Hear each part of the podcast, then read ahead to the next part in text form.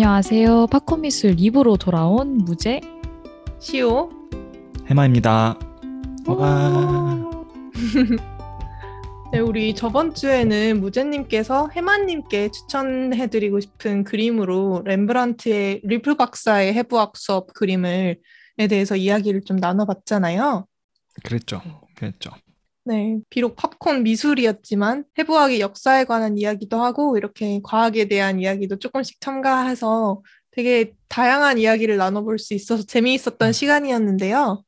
네, 맞습니다. 이 과학과 미술이 만나는 아주 아주 뜻깊은 시간이었다고 저는 생각을 하는데, 네, 맞습니다. 네, 그래서 이번 주에는 이제 시오님을 위한 그림을 무제님이 가지고 오셨죠? 네, 맞습니다.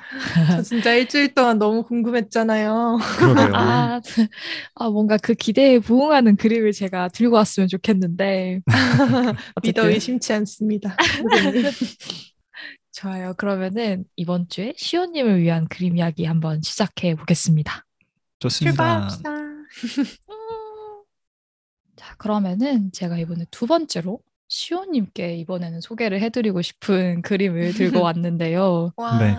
이제 이 그림은 터너의 눈보라 항구에서 멀어지는 증기선이라는 제목의 작품입니다. 아하.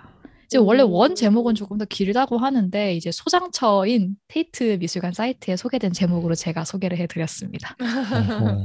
이제- 눈보라. 네, 그렇죠. 굉장히 뭔가 심오한데요. 그렇죠. 심오하고 이제. 보면은 뭔가 눈보라 갇히는 바다 위에 어지럽고 또 혼란스러운 상황을 잘 표현한 그림이라 할 수 있는데 음. 이제 애초에 수평선 자체도 지금 기울어져 있잖아요 그림에서 그니까요. 그다음에 또 소형더리를 그리는 듯한 좀 대담하고 또 거친 붓질이 또 어지러운 분위기를 더 강화시켜 주고 있고 음, 네. 게다가 증기선이 들어있다고는 하는데 형체로 알아보기 힘들고 그렇죠. 그니까요. 뭔가 회색, 갈색, 녹색, 푸른색 이 핵체가 되게 뿌옇게 화면을 채우고 있어서 음. 되게 저는 이 그림 보고 마치 진짜 내가 눈을 뜨기조차 힘든 눈폭풍 속에 휘말려 있는 것 같다라는 음. 느낌을 되게 많이 받았거든요. 음, 맞아요. 음. 그런- 그 왜 디스커버리 채널 보면 이런 것들이 있어요. 막 원양어선 막 이런 아, 맞아요. Deadliest Catch 막 그래가지고 막 원양어선 타고 막막막 약간 그런 느낌. 그렇죠. 거기서 내가 느낄 수 있는 것들. 어. 이제 제가 지난주에 소개를 해드렸던 렘브란트만큼이나 유명한 화가의 작품이죠. 이제 터너 오. 선생님인데 어떻게 보면 영국의 국민 화가라고도 부를 수 있을 것 같아요. 영국 오. 낭만주의 예술의 대표자라고 할 수 있는 분인데 음. 이제 그 테이트에서 발표하는 영국의 대표적인 미술상도 이분의 이름을 따가지고 터너상이에요. 어, 맞아. 그 아, 정도로. 이 터너가 그 터너군요. 아, 네, 맞아요. 터너상이라는 얘기는 많이 들었었거든요. 그쵸. 음. 그래서 되게 권위 있는 미술상의 이름도 이 사람의 이름을 딸 정도로 되게 유명하신 분인데 혹시 터너 선생님 그림 이전에 접해 보신 적 있으신지 두 분은? 저는 사실 좀 생소합니다. 이 아. 이름도 생소하고, 네. 네. 뭐 어, 그럴 작품도 수- 당연히 생소한 네. 것 같아요. 음. 음. 음. 저는 이게 막 정확히 기억은 안 나는데 되게 낯은 있거든요. 네. 그러니까 일단 터너라는 이름 자체에는 낯이 확실히 있고 그림도 사실 처음에 잘 모르겠어서 조금 찾아봤는데 막 확실히 내가 아 이걸 봤다 싶은 거는 잘은 모르겠는데 본것 네. 같은 느낌이 드는 그림이 아. 몇개 있었어요. 그래서 아마 맞아요. 언젠가 뭔가 좀 이런 이런 거 이거 약간 그건가요? 그 약간 좀 그거 갑자기 이름 생각이 안 나네. 인상주의? 아, 음? 그런 느낌도 있는데. 맞아요. 왜냐하면 이분이 그쪽에 영향을 많이 주셨어요. 아, 영향을 주셨군요. 받은 게 아니라. 오. 네. 시기적으로 이분이 훨씬 전이에요. 음. 어, 뭔가 그런 그런 뭔가 언저리에서 봤던 것 같기도 한데 솔직히 잘 모르긴 음. 하겠어요. 아, 확실하진 그죠. 않아요. 근데 잠깐만. 아까 그 발언은 나중에 편집 때 빼도록 하겠습니다. 알았어. 근데 맞아. 시기적으로 전이긴 해. 아무튼. 오케이. 아무튼. 어, 맞아요. 근데 이분이 이제 유명하시긴 한데 또 한국에서 막 엄청 이렇게 잘 이렇게 소개가 되고 그러지는 또 않았던 것 같기도 하거든요. 생각을 음. 해보면. 네, 막 근데- 엄청 대중적이진 않은 것 같아요. 네, 그런 것 같고. 어, 근데 이제 얼마 전에 막 영화도 하나 나온 걸로 저는 알고 있거든요. 아, 진짜요? 네, 터너 관련된 영화가 아마 나왔을 텐데 보지는 않았고. 아. 아, 네, 어쨌든 이제 그 영국에서는 되게 되게 유명하신 분이라고 합니다. 어, 그렇군요.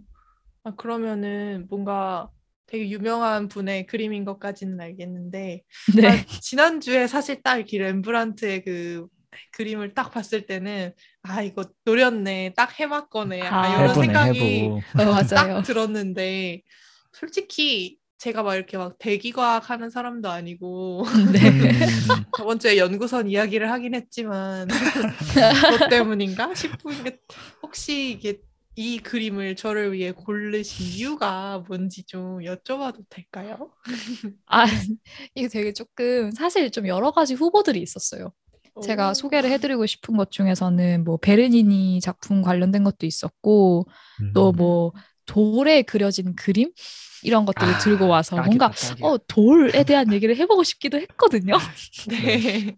근데 아 뭔가 지난주에 이제 해마님을 위한 그림은 생물 하면 떠오르는 그런 주제를 좀 일차원적으로 제가 들고 왔다면 네. 네. 이번 주에는 시온님에 조금 초점을 맞춰가지고 어. 시온님의 오. 개인적인 그 성향이랄까 취향이랄까 뭐 그런 것과 연관된 그림을 오. 가져와 보는 게 재밌겠다는 생각이 좀 들어, 들었어요. 그래서 지난주에 오. 비해서는 조금 과학하고 직접적으로 연관되지는 않을 수도 있겠다는 생각이 좀 들기는 하네요.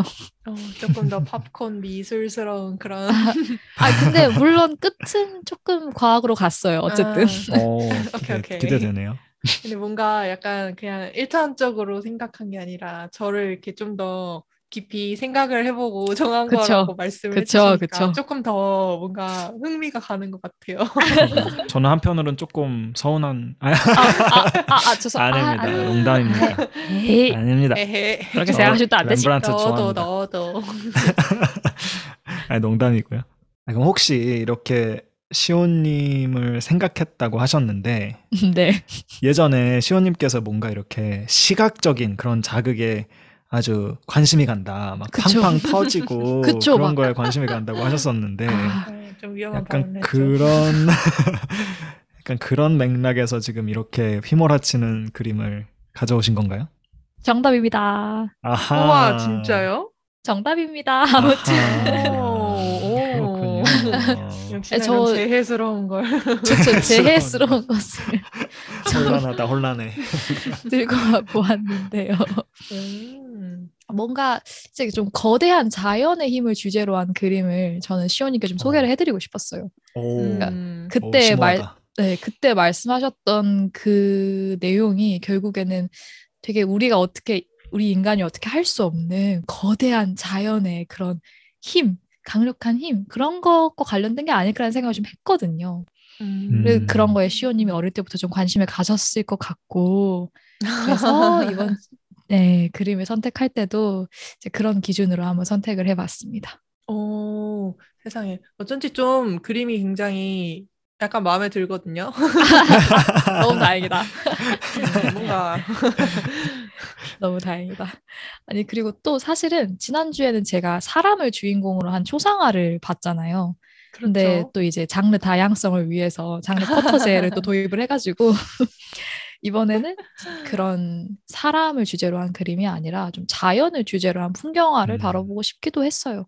어, 사실 이제 지금 이, 이제 뭐 초상화라던가 풍경화라던가 이런 예술 장르의 구분도 저는 재미가 또 있다고 생각을 하는 게 지금 음. 우리가 보기에는 뭐 초상화든 풍경화든 다 뭐 그림 좋은 작품이면 다 됐지라고 생각을 하잖아요.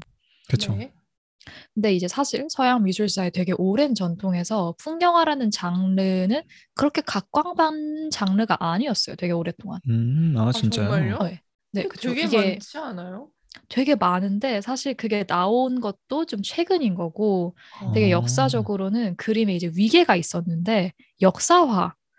그러니까 뭐 음, 예를 들어서 역사화요? 그쵸 그 뭐 역사적인 사건, 늘뭐 신화적인 거? 사건에 아. 인물들이 등장해가지고 막 이렇게 하는 거 있잖아요. 네네. 음. 이제 그런 그림들이 가장 중요하고 높은 음. 지위를 누렸고 실제로도 예술 장르상에서 되게 높은 위계, 높은 지위를 가지고 있었는데 네. 사실 풍경화는 조금 아, 풍경화는 뭐 작품도 아니지 약간 이런 생각도 있었던 아, 것 같고 옛날에는 그렇구나.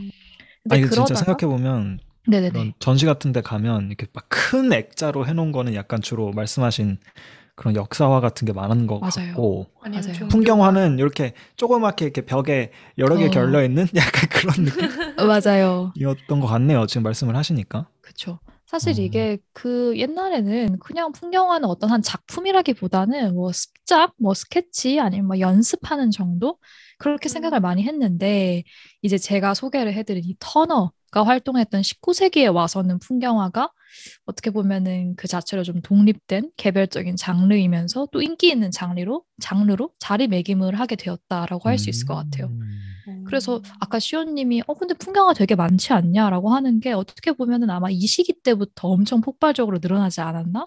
라는 생각이 좀 어. 들거든요.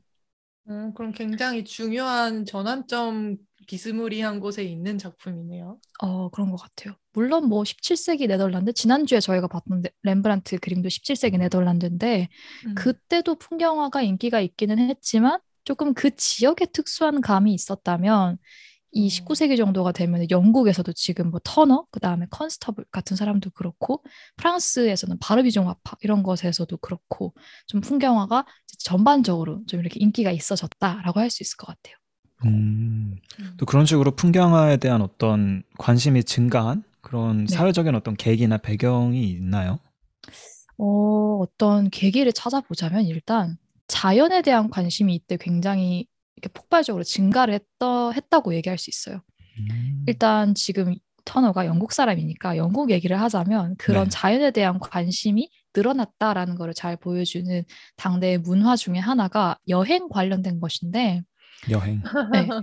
이제 그 이전까지는 이제 그랜드 투어라는 게 있었어요. 그러니까 17세기 한 중반부터 이제 귀족집 자제분들은 좀 고상한 걸 이렇게 배워야 하잖아요. 좋은 거 보고 음. 배워야 하니까 그리스 로마의 그런 문명을 체험하기 위해서 이탈리아로 이렇게 장기간의 여행을 떠나가지고 음. 막막 작품도 보고 막 조각상도 보고 이러면서 그런 문화를 많이 배웠는데 이 19세기 영국에서는 자국 의 그런 자연 경관을 감상하는 여행 문화가 굉장히 발전했다고 해요. 어. 그러니까 이제 사람들의 관심의 초점이 문화에서 자연으로 이동을 한 거죠. 그러니까 이제는 그렇죠. 사람들이 자연을 뭔가 주 영감원으로 삼고 거기서 내적인 성장을 이룬다거나 뭐 깨달음을 얻는다거나 이런 것에 조금 더 관심을 가지게 되었다라고 볼 수 있을 것 같아요. 음. 그리고 또 이제 산업화 과정에서 자연이 많이 파괴가 되잖아요.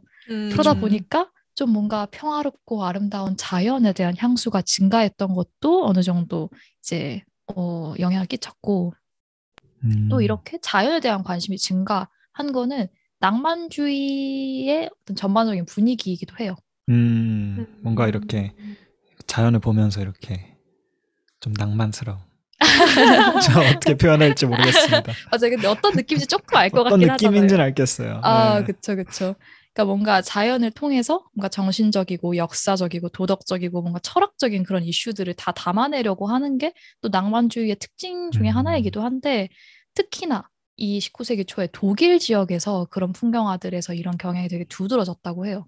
그러니까 어. 뭔가 음. 자연의 신성이 드러난다라는 생각을 사람들이 가지고 있었고 그걸 통해서 풍경화도 그러면은 되게 신성한 걸 담아낼 수 있다. 풍경화를 통해 나는 신성을 표현해 보겠다. 이런 식의 그림들이 이제 19세기 뭐 독일 풍경화에서 많이 나타나기도 하고 아무튼 음. 이제 당시 유럽 전역에서 자연에 대한 관심이 이전에 비해서 훨씬 늘었던 거고 또그 음. 영향으로 인해서 풍경화도 각광받게 됐다라고 할 수 있을 것 같아요. 음. 재밌네요. 이제 당시 영국에서 그런 주요 풍경화가로서 이제 대표적인 게 제가 소개해드린 터너였고 네. 또 이제 컨스터블이라는 분 아까 약간 스쳐 지나가면서 얘기를 했는데 음. 이 컨스터블 선생님은 뭔가 시골의 잔잔하고 뭔가 목가적인 풍경 같은 거를 주로 그렸다면 터너 음. 선생님은 지금 이 눈보라 그림에서 보는 것처럼 파도, 바람, 막 대기 이런 것들에 관심을 또 가졌고 자연의 음. 역동적인 에너지 같은 것들을 포착하는 걸로 되게 유명한 화가예요. 그래서 음. 분놀림도 되게 거칠고 네. 제가 봤을 때는 자연을 그냥 있는 그대로 표현하는 거에 딱히 관심이 있었던 것 같지는 않아요. 약간 자연의 에너지, 힘 에너지, 이런 거를 느낌. 표현하는 데 관심이 있지 않았나. 네, 맞아요. 음. 지구 그렇구나. 물리에 관심이 많으셨네. 아, 그러니까. 음, 그렇네요. 근데 뭐 아무튼간에 확실한 건 하나는 뭔가 이렇게 아까 그림을 딱 봐도 말씀하신 것처럼 눈 이렇게 반쯤 뜨고 그린 것처럼 어, 그쵸. 뭔가 윤곽선이나 형태나 이렇게 뚜렷하지 않은 게좀 네. 특징적인 것 같기는 해요. 네. 음, 뭔가 그냥 그, 그 뭔가 그 자연이 주는 뭔가 그 혼돈한 그 혼란하다 혼란해 아. 하는 그런 느낌 그걸 전달하고 싶었던 거일 수도 있, 것 같아요. 어, 맞아요. 그래서 이거 약간 이 그림과 관련된 썰이 있는데 그 오. 터너가 이 그림과 관련해서 자기가 이 그림을 그리기 전에 폭풍우 속에서 직접 배를 타고 아, 근데 그 배에 그 자기 몸을 묶어가지고 에? 4시간 동안이나 거의 생사를? 넘나들었다. 뭐야? 그래서 자기가 그렸던 경험을 바탕으로 그때의 기억을 이 그림에 담아냈다고 직접 얘기한 적이 있거든요. 아. 와. 아니 이렇게 혼란할 만하네. 4시간 동안 배에 묶여서 지금 그쵸? 나 그, 근데- 아까 잠깐 그 생각했거든요. 배를 타고 멀미를 한번 심하게 하고 나서 아, 그니까. 그린 게 아닐까라는 생각을 잠깐 그러네요. 했거든요. 아, 경험이 딱 묻어나네요, 정말. 그러니까. 근데 여기서 약간 뒤통수를 딱 치자면 이 그이 썰이 사실이 아닌 거라고 보통 지금 여겨지고 있어요. 아, 허, 어, 어, 약간, 약간- 뉴턴 사과 이런 느낌인가? 어, 그쵸. 약간 그런 이야기인데 이제 확인 그, 이. 네, 그 이유가 그때 당시에 이 터너가 나이가 60대 중후반이었어요. 그러니까 나이도 많은데 어떻게 4시간 동안 그 생사를 넘나들었겠냐, 배 타고. 그러네. 그것도 있고 그리고 또 두 번째로 이 터너가 자기가 이제 탔다고 했던 배가 아리엘호였는데 음. 이 아리엘호가 터너가 말했던 장소와 일시에 운행했던 기록이 없는 거예요. 아하. 어. 그러니까 아, 오늘날에는 이 썰이 이제 아 사실이 아닐 것이다라고 아마 뭐 스스로를 좀 신화하기 위한 그런 썰이지 않았을까 이렇게 음. 추측이 되지만 그렇지만. 어쨌든 뭐 눈보라치는 바다 위에서 극한 상황과 그 속에서의 어지럽고 공포스러운 좀 경험 같은 거를 표현을 해보고 싶었던 거는 맞는 것 같아요. 음. 근데 그러려면은 애초에 뭔가 뚜렷하게 이렇게 윤곽선도 아주 정돈되어 있고 그것도 조심스러운 붓질로 명료하게 묘사하는 걸로는 좀 제대로 표현이 안 될 것 같긴 해요. 생각해 보면. 맞아요, 음. 맞아요. 약간 별개의 얘기긴 한데 제가 네. 그림을 그릴 때 항상 하는 생각인데 뭔가 근데 약간 연기 같을 때도 있어요. 그림을 그리면서 연기요? 내가 그러니까 어, 연기하는 것처럼 내가 이렇게 아. 집중을 해요. 나는 지금 혼돈하다. 약간 아, 약간 그래요? 이렇게 어, 내. 스스로도 이렇게 약간 좀 이렇게 focusing을 하고 이입을 하고. 어 그리고 뭔가 이렇게 뭔가 바람이 막 이렇게 부는 걸 그리잖아요. 그럼 내 목도 이렇게 삐딱하게 아, 돌아가가지고 맞아요, 맞아요. 약간 동기화돼가지고. 이렇게 그려야 그렇구나. 네. 좀 잘 그려지는 게 있기는 하더라고요. 아, 근데 뭔가 이런 새로운 이렇게 되게 격정적인 그런 네. 느낌이 뭐 분놀림이 되게 그 당시 사람한테는 뭔가 생소했을 수도 있겠다라는 생각도 드는데 아, 맞아요. 네, 그럼 그 당시 사람들은 이 그림에 대한 평가가 어땠는지 또 막 아. 이상하다 막 괴짜다 막 이랬는지 아, 궁금하네요. 뭐 그런. 썰들 많잖아요. 막 당대에는 pit받다가 그쵸. 후대에 막 대부분, 대부분 인정받는 좀 그렇죠. 대부분 맞아요. 그렇죠. 음. 대부분 그런데 이제 이 그림을 포함을 해서 터너의 후기 작품들이 되게 이런 뭔가 거친 느낌을 많이 보여주고 있는데 네. 이 후기 작품들은 당시 대부분의 비평가들한테 그렇게 좋은 평가를 받지는 못했어요. 그러니까 이 그림과 관련을 해서도 아 이거 뭐 비누 거품이랑 석회 반죽을 그린 거 아니냐라면서 막 거의 조롱하는 식의 평가를 좀 대충 그렸네. 그러니까 대충 음. 그렸네 하고 좀 이렇게 어, 안 좋은 평가를 받았는데 네. 솔직히 뭐 맞는 말인 것 같은 게 뭐 뭘 그린 건지도 모르겠고 그냥 색을 캔버스 위에 그냥 뿌렸고 어지럽게 칠해놓기만 했는데 음. 이제 이런 식의 표현 방식이 당시 평론가들이 받아들이기엔 좀 낯설었던 거죠. 음. 근데 또 그렇게 비난하는 평론가들이 대부분이었던 반면에 이 사람을 옹호했던 사람도 있었어요. 그 어. 존 러스킨이라고 하는 사람은 당시에 터너를 옹호를 하면서 아 아니다 이 그림이 지금까지 그려진 바다 그림 중에서 바다의 움직임이나 뭐 안개나 빛 이런 것들을 가장 장엄하게 잘 표현했다라고 어. 극찬을 했다고 합니다. 어, 그렇군요. 역시 이렇게 또 새로운 어떤 시도를 하는 사람들한테는 이렇게 반발이 뒤따르는 것 같습니다. 아 그쵸 그쵸. 평가, 재평가. 재평가, 재평가.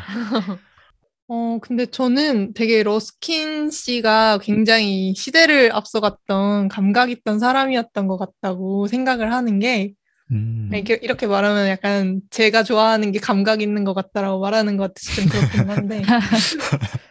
네. 네, 그, 왜냐하면 제가 느끼기에도 뭔가 사실 이 자연이란 게 늘 호락호락하지만은 않잖아요. 그래서 아. 약간 그런 자연의 뭔가 좀 무서운 면? 이런 거를 좀 잘 담아냈다고 생각하기도 하고, 네, 음. 그렇게 평한 러스킨의 평에 굉장히 동의되기도 하고, 또 음. 개인적으로 부제님께서 저를 굉장히 잘 파악했다고 생각했던 부분은 뭐냐면, 오. 저 스스로도 약간 음악을 들을 때나 그림을 볼 때나 약간 뭐 이렇게 밝고 화사하고 약간 로코코스럽고 뭐 약간 이런 것도 음. 좋지만 저는 약간 항상 좀 단조, 약간 좀 뭔가 좀. 그로테스크함 뭐 아니- 아니면 뭔가 조금 이런 그런 어 뭔가 어둡고 약간 장엄한 그런 데서 오는 그 뭔가의 그 카타르시스 같은 게 있달까요? 항상 아, 그런 맞아요. 네, 그런 장르를 좀 더 좋아하는 편이었거든요. 음. 네, 그걸 또 신기하게 캐치를 잘 하셔가지고 그래서 이 지금 이 그림도 그렇게 막 자주 본 그림은 아니지만 상당히 마음에 들거든요, 지금. 제가 딱 맞는 그림을 들고 왔다는 생각이 들어서 또 되게 약간 뿌듯해지는 순간입니다. 두 번 연속 성공입니다. 아, 맞아요. 아, 타율이 좋네. 100% 100%.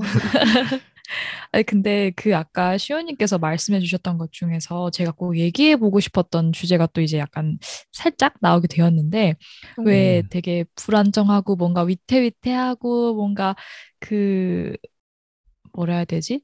그로테스크하고, 근데 그런 걸 보면서 뭔가 기분이 좋고 하는 그런 느낌을 되게 좋아하신다고 했잖아요. 네. 약간 변, 변태 같은데.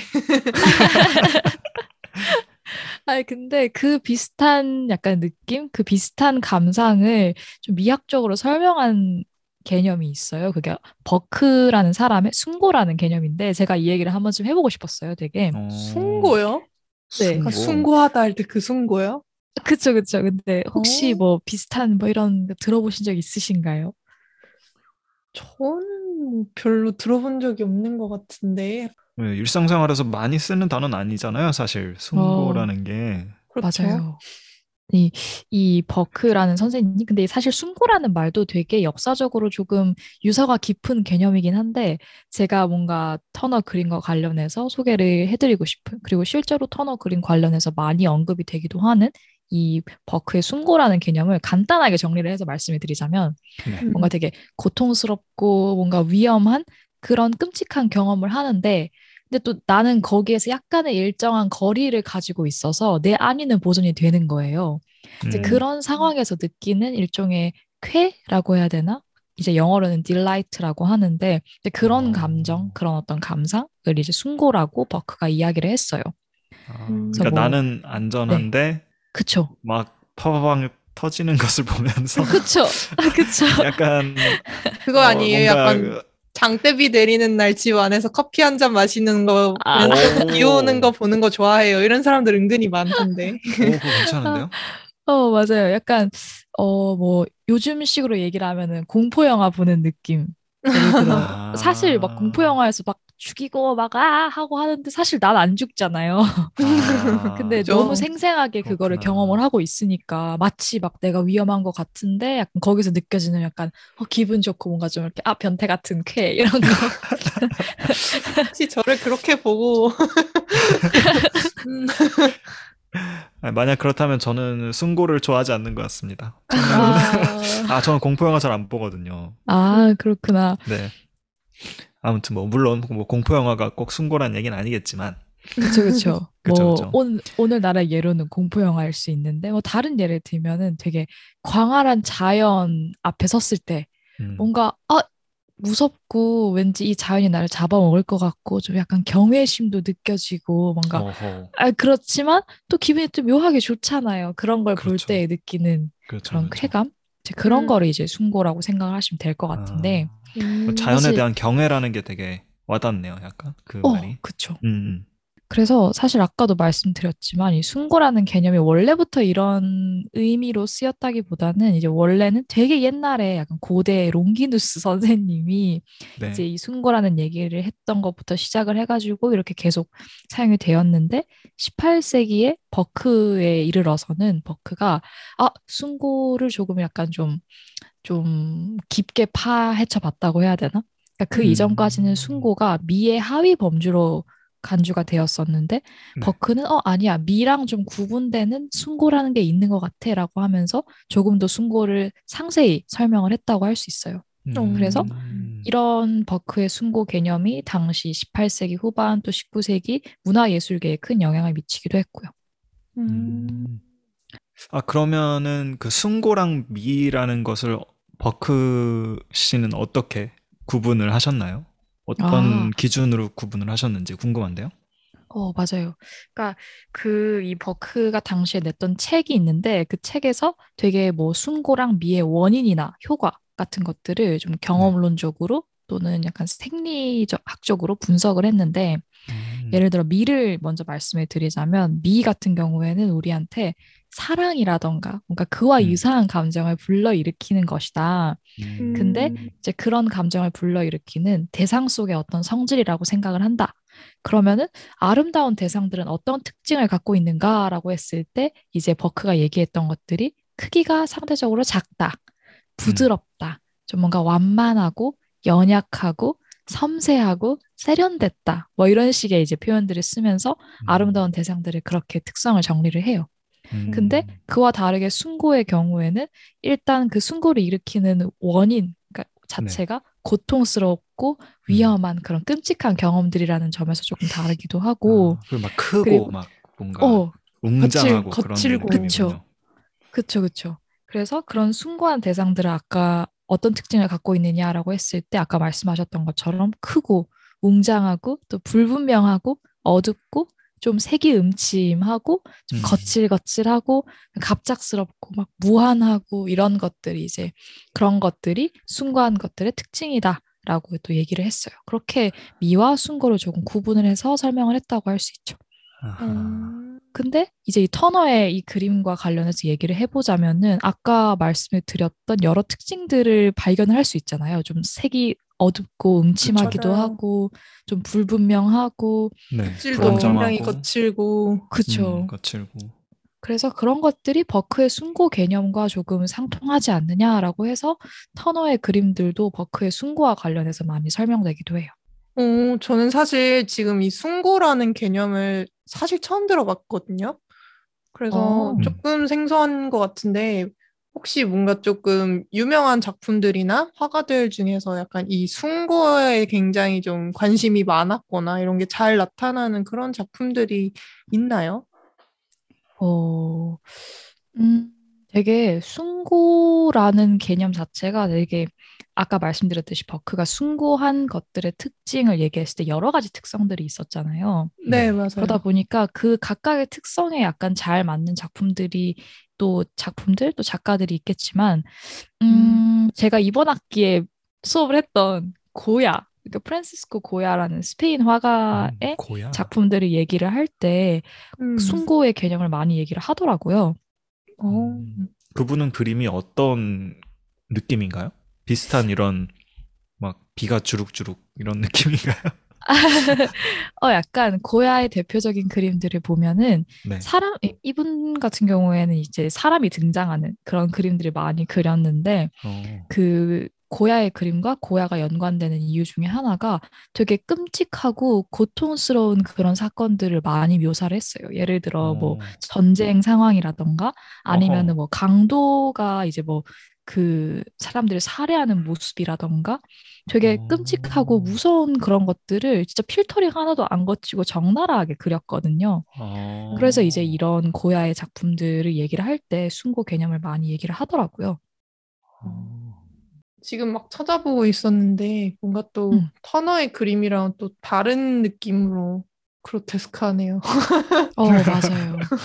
근데 물론 저희가 그 작품을 보면서 이제 그 고야의 그런 약간 끔찍하고 고통스러운 사건을 그린 그런 작품들과 숭고를 연관시킨 논문들을 수업 시간에 읽다가 그런 질문이 제기되기는 했어요. 근데 막 버크가 숭고 얘기할 때 되게 커다란 막 광대함 이런 것도 얘기를 하고 음. 뭔가 음, 여러 가지 특성들을 얘기를 했는데 고야의 그림 중에서 막 엄청 큰 작품들도 있지만 네.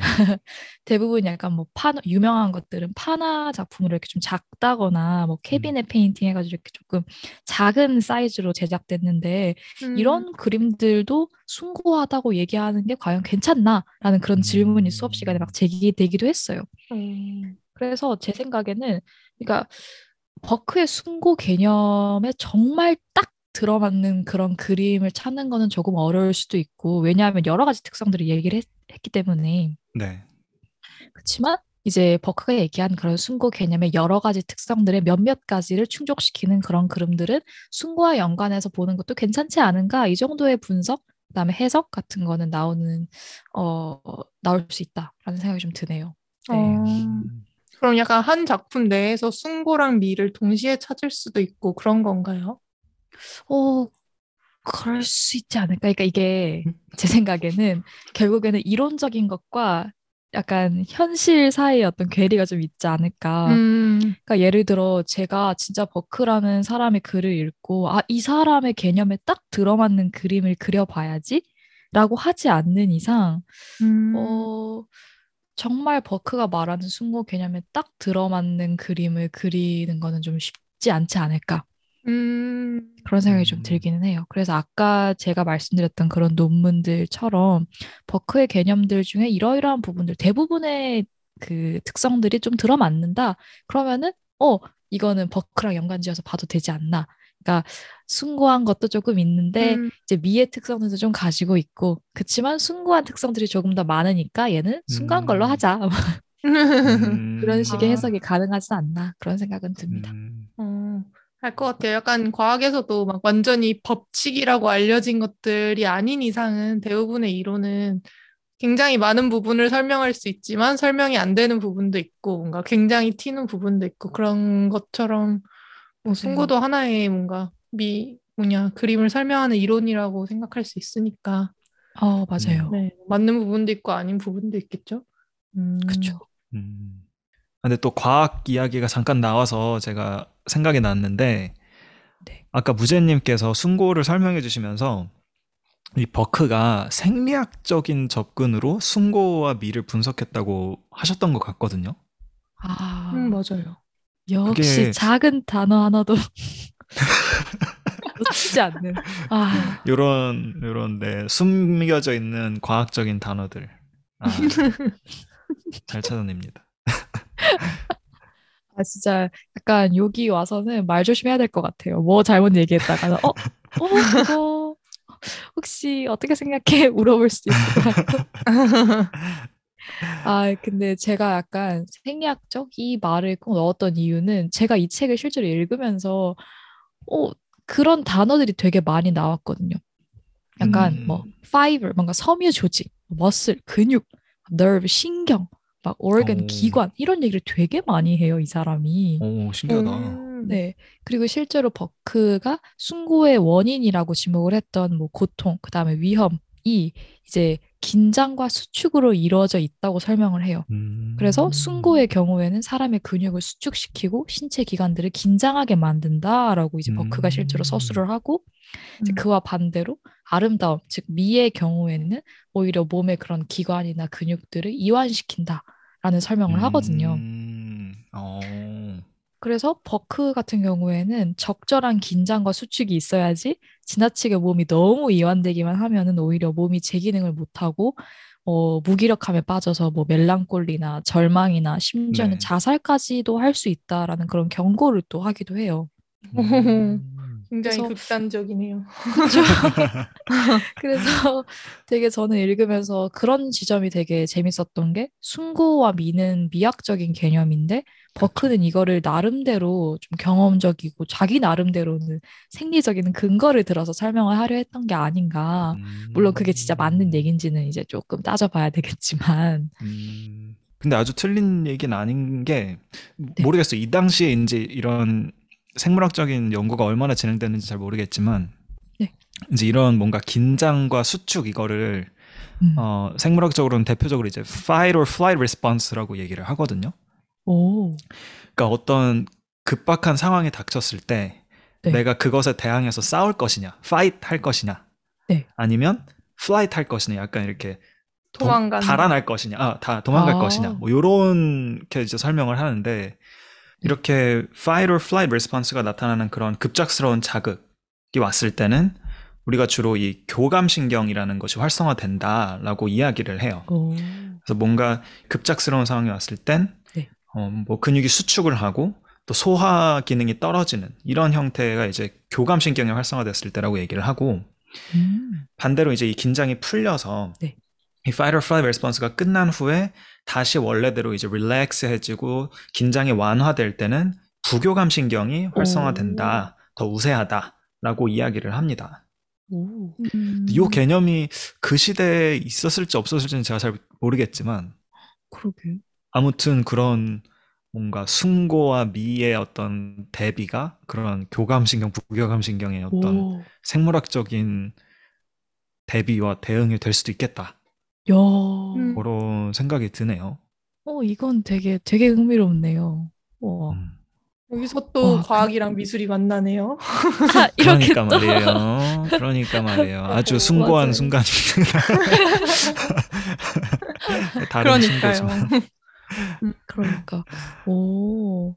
어, 근데 저도 이거 막 순고 뭐 이거 보다가 저도 이런 막 긴장과 수축, 뭐 근육, 섬유 조직 막 이런 게 나오니까 저도 약간 궁금해가지고 다른 거 이렇게 찾아보다가 실제로 이때 그런 신경계에 대한 연구가 되게 활발히 진행됐다고 하더라고요. 18세기 유럽에서. 음. 음. 그래서 막 보니까 뭐 어떤 의사 선생님께서는 개구리 가지고 이렇게 막 어, 이렇게 전기 통 해 가지고 막 아, 아. 개구리 어, 다리 근육이 수축했대. 그래서 이런 이런 실험도 했다고 하고 그래서 전반적으로 당시에 약간 신경계에 대한 관심이 있었는데 이제 그거를 이제 공유를 했던 지식인들 사이에서 어 그럼 이걸 여기에도 적용해 볼 수 있지 않을까라고 어, 했던 결과가 버크의 이런 숭고와 미에 대한 책이 아닐까라는 생각도 좀 음. 드네요. 음, 그럴 수도 있겠네요. 버크도 뭔가 과학을 하는 친구가 주변에 있었을 수도 있어요. 맞아요. 네. 무제님도 저희와 이런 이야기를 나누면서 또 영감을 받으실 수 있지 않을까. 저 이제 다음 다음 논문에 이제 다음 논문은- 교감 신경, 부교감 신경 들어갑니다 이제. 그리고 이제 그 acknowledgement에 저희 이제 해마와 시온님께 어. 한 줄만? 써주시면 감사하겠습니다. 네, thanks to 넣겠습니다. 네. 어쨌든 그래서 아 진짜 얘기가 하다 보니 이렇게 흘러가는 게 분명 시작은 터너 그림이었는데 갑자기 숭고 얘기 나왔다가 마지막에는 와 교감신경, 부교감신경 과학 얘기로 마치고 그러니까요. 평화로운 팝콘 과학이네요 정말. 네. 음, 확실히 뭔가 사람이 하는 일이다 보니까 뭔가 좀 더 생물학적으로 할 이야기가 더 많았던 것 같아요. 보니까. 아, 맞아요. 그렇죠. 좀 그, 그런 게 있어서 좀 아쉽긴 해요. 저도 사실은, 아, 시온님의 그런 지구 물리와 관련된 것들을 좀 들고 오고 싶었는데, 아, 그 찾기 너무 어렵더라고요. 아, 폭풍 뭐 이런 거 지구, 지구 물리죠, 다. 아니면 다음에는 cave painting 같은 거 이제 갖고 와서 네. 아, 석회. 아, 네, 뭐 동굴이 어떻게 프레스코. 만들어지는지 프레스코 얘기도 하고 아, 네. 아니면 막 그런 것도 있어요. 안료 같은 거. 물감 아, 재료들이 맞아요. 다 약간 돌 빻아서 만드는 거잖아요. 옛날에는 맞죠, 다. 맞죠. 네, 뭐 그런 얘기도 들은 적이 있었던 것 같고. 근데 저는 사실 뭐 개인적으로 몰랐던 얘기 듣는 것도 재밌기 때문에 충분히 재미있는 시간이었습니다. 감사합니다. 또 언제 교감신경, 부교감신경이랑 숭고가 이어지는 지점을. 그러니까요. 그러게요. 아, 아무튼 뭔가 청취자 여러분들도 이 뒤죽박죽 팝콘 과학인지 팝콘 미술인지 모르겠는 이번 에피소드가 재밌게 이제 약간 다가오셨기를 또 바라면서 네. 어, 이야기는 이쯤으로 마무리를 하고 아, 네. 좋습니다. 아, 이게 항상 제가 약간 평가를 하는 평가라고 하기도 참 애매한데 하는 입장에서는 몰랐는데 막상 당하는 입장이 되니까 좀 두근두근하고 긴장이 되는 게 이제 피할 네. 수 없는 해마 음. 시오의 원픽 시간이 있죠. 아하. 저 방송이 끝나간다는 건 원픽이 다가온다는 거죠. 아, 이게 약간 그렇죠. 무섭네요. 막 아, 서력전을 해볼까? 장난이고요. 네, 그러면 해마 씨부터 원픽을 골라주시겠습니까? 그러면? 네, 저는 오늘 얘기했던 이 음. 숭고 이야기가 음. 어, 되게 재밌었어요. 아까 이제 오. 이 자연에 대한 경외라는 이야기가 되게 그 와닿았고 음. 왜냐하면 자연과학을 하는 저도 네. 이런 어떤 자연에 대한 애정과 자연에 대한 respect가 항상 있거든요. 음. 그래서 그런 부분이 어, 저랑 좀 통한 것 같고 저랑 맞닿은 것 같고 네. 어, 이런 이런 거를 어, 미학적으로는 숭고라는 단어로 표현을 하는구나 음. 라는 게 참 신기하고 또 새로워서 저는 오늘 이 해마의 원픽으로 숭고를 꼽도록 하겠습니다. 이야, 그렇군요. 근데 진짜 신기하기는 했어요. 뭔가 어디 가서 쉽게 들어볼 수 있는 개념이 아니기도 하고. 그러니까요. 네. 그리고 또 뭔가 골라주신 그림이랑 되게 잘 맞는 개념인 것 같기도 해서, 네, 저도 음. 승고 얘기 재밌게 들었는데, 저의 원픽은 사실 네. 저는 또 이제 저번 주에 했던 얘기 중에서 그 해부학 극장에 대한 이야기가 음. 생각보다 어. 되게 흥미로웠어요. 음, 맞아요. 왜냐면 그것도 되게 정말 처음 듣는 얘기였고 사람들이 약간 이렇게 영화 보듯이 모여가지고. 해부하는 거를 봤다라는 거랑 그런 게 이제 그림 사료로서 남아 있고 그런 거를 다 되게 처음 듣는 얘기였고 저로서는 되게 흥미로웠던 것 같아요. 그래서 음. 이런, 이런 몰랐을 이야기를 해주신 우리 무제님께 감사하다고 얘기를 하고 싶고요. 그러니까 제가 너무 감사합니다. 너무 너무 재밌었어요. 음. 너무 흥미로웠고 너무 즐거웠고 그러니까요. 그리고 또 이 감사합니다. 한, 한 꼬집의 과학도 놓치지 않는 그런 그런 센스까지, 네. 그래서 앞으로 좀 자주 모셔야 될 것 같다고 생각을 했고요. 그러니까 이건 뭐 정규 편성 해야 된다라고 해야 돼, 이거. 생각합니다. 네, 사이클에 팝콘 미술을 넣어야 될 것 같아요. 넣어야 되게 넣어야 될 것 같습니다. 무제님 load 늘어나는 소리 여기까지. 그러니까요. 지금 약간 좋아해야 되는 건지 안 좋아해야 되는 건지. 아, 어쨌든 재밌게 들어주셨다니 저도 너무 보람차고 기쁘네요. 네, 정말 재밌었는데, 네, 또 우리 시청자분들께서는 또 이 팝콘 미술 첫 번째 시도 어떻게 들으셨는지, 또 어떤 이야기가 흥미로우셨는지 공유해 주시면 너무 재밌을 것 같아요. 저희 인스타 오셔서 댓글을 통해서 또 의견 남겨주시면 너무 좋을 것 같고 또 음, 인스타 오셔서 일단 그림들을 또 보실 수 있잖아요. 어, 맞아요. 맞아요. 이번 편은 좀 그래 주시면 더 재미있게 즐길 수 있는 편이 아닌가 싶습니다. 그러니까요. 그리고 또 인스타 오셨을 때 저희 Q&A 이벤트에 겸사 겸사. 겸사 겸사 질문을 남겨주시면 감사하겠습니다. 저희가 이번 주부터는 인스타 댓글 그리고 DM 외에도 조금 더 익명으로 보내고 싶으신 분들을 위해서 구글 설문지 링크도 저희 인스타그램에 올려놨으니까요. 구글 링크 통해서 또 Q&A 보내주셔도 좋을 것 같습니다. 맞습니다. 네, 그렇습니다. 그럼 다음 주에는 순서상 우리 해마님께서 네. 이야기를 들려주실 차례인 것 같은데 언제나처럼 약간의 맛보기 스포를 해주실 수 있나요? 무슨 이야기를 해주실 거죠? 네, 어, 다음 주에는 이제 생물학 이야기로 돌아올 텐데요. 네. 아, 한 20대 후반? 최, 최근엔 한 20대 후반 정도 넘어가면서부터 이거에 대한 고민을 하는 사람들이 많이 생기는 것 같아요. 오, 어, 뭐지? 뭘까요? 어, 많은 분들이 어, 고민하시는 그런 음. 이야기로 돌아오도록 하겠습니다. 어, 네. 뭔지는 몰라도 굉장히 공감이 가는 이야기를 들을 수 있을 것 같기도 한데요. 네. 굉장히 궁금하시겠지만 그러면 일주일만 기다려주시고 다음 주에 해마님이 들려주실 모두가 공감할 수 있는 그런 이야기로 다시 찾아오도록 하겠습니다. 그럼 다음 주에 만나요. 안녕. 안녕.